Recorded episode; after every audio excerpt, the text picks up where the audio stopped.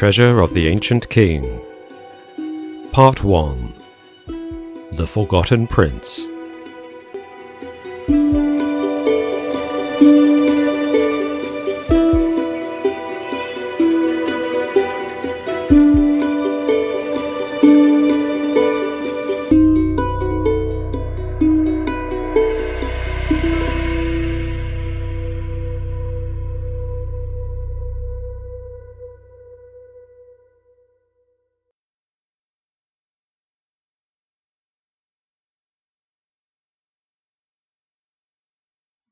Chapter 8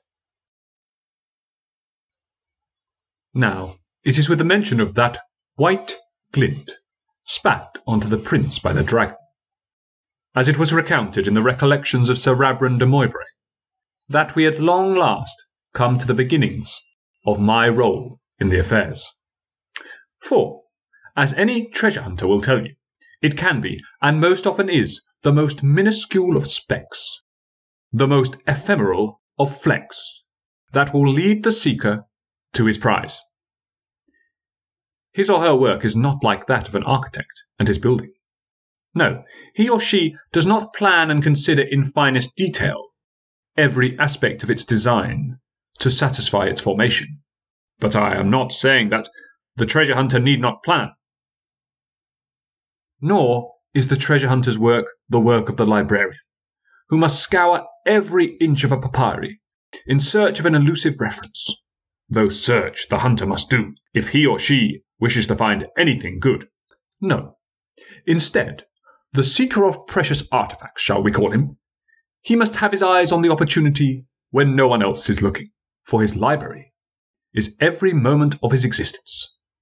He must consider the blueprints of society, economy, political affairs, and plan his navigation along their networks with utmost care, in order to maximize the possibility of the inception of the hunt, and be ready for it when it strikes, wherever it may be. For this reason, then, I had pricked up my ears at the very mention of this white glint. You see, though I had heard Rabron's story of the Forgotten Prince before, I had somehow missed this detail, no doubt because I had fallen asleep by this point on the previous occasions. You must understand that I have an intuitive second sense for antiques, honed over many years of occupation in the business, and an ardent interest in those articles which carry particular magical or historical interest. As Rabron brought his tale to a close, my mind was frantically piecing together the scraps of the story relating to the white glint, as it was described, and its relationship to the Forgotten Prince. I share these magpie like traits with the dragons themselves, you see, who are famed for their attraction to rare and valuable items. Rabron, was it possible that you had managed to secure the item? I imagined. Keeping it secret from me all this time? By will or ignorance? I slapped my thigh. Phooey! Your imagination is running away from yourself, Oswald my inner conservative rebuked. Don't let the old tales of adventures blunt your hard nose for business. Don't forget that everything is still riding on the delivery at Judheim, it argued. On the other hand, the spirit of the treasure seeker within me had not had its last words on the matter. If my suspicions were correct, the stakes were infinitely high. You could tell that Rabron was bringing his telling to a close. His last faithful listeners were beginning to stir, and sensing the meandering tone, were arranging their possessions on the way to their beds. The prince were a changed man after the battle, Rabron went on. Whatsoever this dragon had given him, twere of inestimable value, as he refused even to speak of it, explained Rabron, squinting at us, whilst he was recovering at the hand of the Freulein nurses. I noticed him retrieving it from his pack from time to time to examine it carefully. Now, as for the love match with the Lady of Florina, it was doomed. All despite Brianette's heroic acts atop the castle keep. Why, you ask me? Well, this iron-headed beggar of a prince had treated the lady's visits to his hospital bed with the same kind of awkward unresponsiveness which we had observed at their first meeting. and as of being a woman of fiery blood, not disposed to the receiving of feeble solicitations. Her calls tailed off before long. He sighed. A damned shame, if you ask me. Rabron took a regretful sip from his glass of elk beer. The prince seemed to have more on his mind. My time had come. It was the Pearl of Wisdom, I pronounced. Was it not? Ah, yes, smiled Rabron. Brother, please, why don't you elaborate for us? Rabron invited me, stepping back from the centre of the room. For the young uns, if none else. They do well to hear it from an expert. I nodded and continued. As you will likely be aware, the pearl was a treasure of King Grafalda himself, created to guide him and the then future kings and queens of Ibernia. Noticing the darkening room momentarily come alight at the mention of the pearl, I took the opportunity to turn my own tale among the assembly. But during the reign of the three kings, the pearl, as well as many other precious jewels, were taken during a vicious dragon raid, I declared, then added parenthetically, the speculative lawmaster would perhaps suggest that the theft was a punishment for the corruption of these later monarchs and the sedition of their subjects. Of sounded in Rabron knowingly. We can assume, then, that amongst those itinerant dragons, that is, by accounting for their incredible ages, there could surely have been a younger Falendir. Without doubt, agreed Rabron, as I was reaching my climax. And given the scant details of your tale, Rabron, and should they not be apocryphal, one might suggest that the silvery gem given to the prince was in fact the very pearl of wisdom itself. Indeed possible, announced Rabron. Absolute codswallop, snarled Parthenia. I laughed out loud with my palms around my belly at the sheer venom of her comeback. You have to admit it, Rabbi, I said, looking to the beleaguered knight. It would be a bit of a push. A bit of a push? repeated Parthenia. A bit of a push. She rose to her feet. As if certain elements of this story weren't already somewhat of a tug on the fabric of plausibility, hastily knotted to the distant shores of reality, and buffeted by the capricious winds of vertiginous fancy, she elocuted impressively. Look, I replied to her, wiping a tear of laughter from my eyes. There's no need to make it personal. It's just a story. She was having none of it. But that's just it, she said. These are the stories, the fables, and the legends that hold our society in their thrall.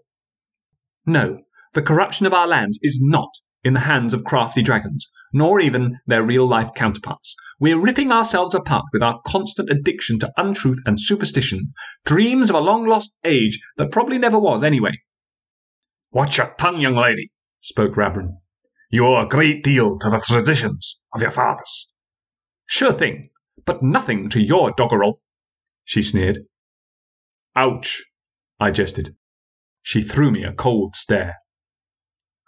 Rabron was too proud to seethe, but his face was painted with an expression of deep dismay. How would you explain it then? he demanded. Why did the Forgotten Prince disappear after the liberation of the Freelanan state? when the world was at his feet, he cried. Surely 'twere the lore of the pearl and its sisters. You see, explained Rabron, addressing his audience in his final turn as the raconteur, this crystal is one of the five artifacts belonging to the first king of Ibernia, Grifalda the Great. Each one has been lost and found, lost and found again in the following ages. Each one has led its wearer on a mighty quest upon its receipt. Each one has granted the conqueror of that same quest with the righteousness and prudence needed to preside over the Ibernian Senate as king. Oh, how the prince's heart would have burned within! He beamed with fiery eyes. To have heard his destiny foretold. Who his soul would have leaped, reeling at the opportunity to seek his calling, an adventure that would have led him to encircle the world and return home as its most glorious regent. He couldn't help himself.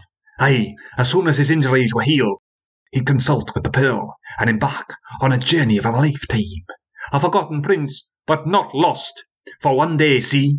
At this, his aging voice began to crack. Hey, one day, one day he will return to ascend to his rightful throne. A true king for Ibernia. Bravo! shouted the wizard, visibly excited at the thought. Rabron pursed his lips with proud satisfaction. Pfft! spat Parthenia, unimpressed at the two of them. She began. First, we have to take your far fetched recollections as read, which is far from advisable, considering their contents do not allow the simplest of explanations. Which is? objected the knight. That the prince died of his injuries, she said. That's damned unthinkable, Rabron protested. The body, the witnesses, the scars. Shh, Rabbi, I said to him. He was raving. Parthenia continued. Second, of any man in the whole world, he seems the least likely to chase such a dream. For the one, he was already next in line for the position you have suggested, and for the other, he seemed to have little interest in his royal estate. Parthenia fluttered her eyelids at Rabron innocently. That is, if the character you have sketched out is accurate. Rabron merely beat his breast. Parthenia returned her attention to the rest of us. Third, the man has never returned, so either the Forgotten Prince is dead, and all hope is lost, or more likely, the expedition that he embarked upon was a failed one, she asserted. Merely an excursion of the imagination into the domain of fruitless triviality. She continued, acting out her dismissal with ruthless poise. An outcome not unlike the one achieved by this evening's enterprise. Rabron slumped onto a nearby wall. I felt for his cause. I knew of his faith in his nation, and could even feel somewhat for his love of noble endeavours. But the old storyteller had been dissected, and found wanting by his adversary, that most pernicious of lawyers, a truthful one. The brutal barrister didn't even raise a smile, and as soon as she finished speaking, the candlelight seemed to dim, and the bench began to disperse. Wait a moment, whispered a squeaky voice. For a moment, I believed a mouse had been invited onto our scene. The wizard darted out from under my elbow. I am prepared to differ from your argument, young lady, he continued, his voice less nasal than it was at first. Oh, why is that? replied Parthenia, still resplendent in her magnanimity. Because of this, said the wizard, and he held out a small object in his palm.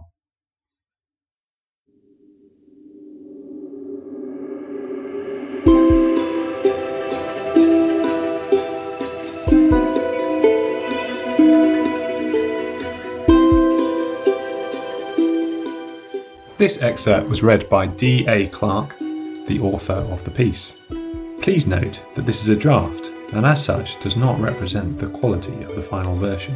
If you would like to find more excerpts, please visit anchor.fm forward slash David 908.